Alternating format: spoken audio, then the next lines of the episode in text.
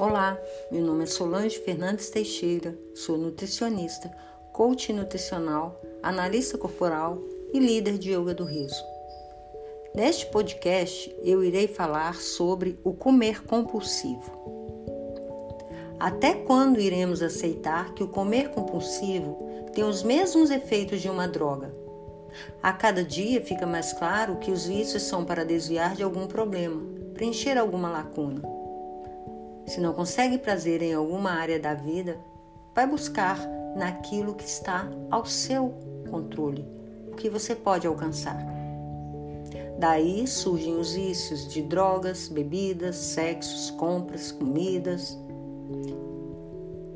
E o que é mais comum é a comida, e é um dos mais difíceis de combater. Sabe por quê? Porque a comida é a droga que está em todo lugar, ou seja, é acessível. E pior ainda, é uma droga lícita. Ninguém é preso ou condenado por comer demais, usar comida como vício. Você nunca vai ouvir falar que alguém foi preso e acusado de tráfico porque tinha uma caixa de barras de chocolate de 100 gramas em casa. Preso por ter estoque de fardo de miojo em casa. E este é verídico.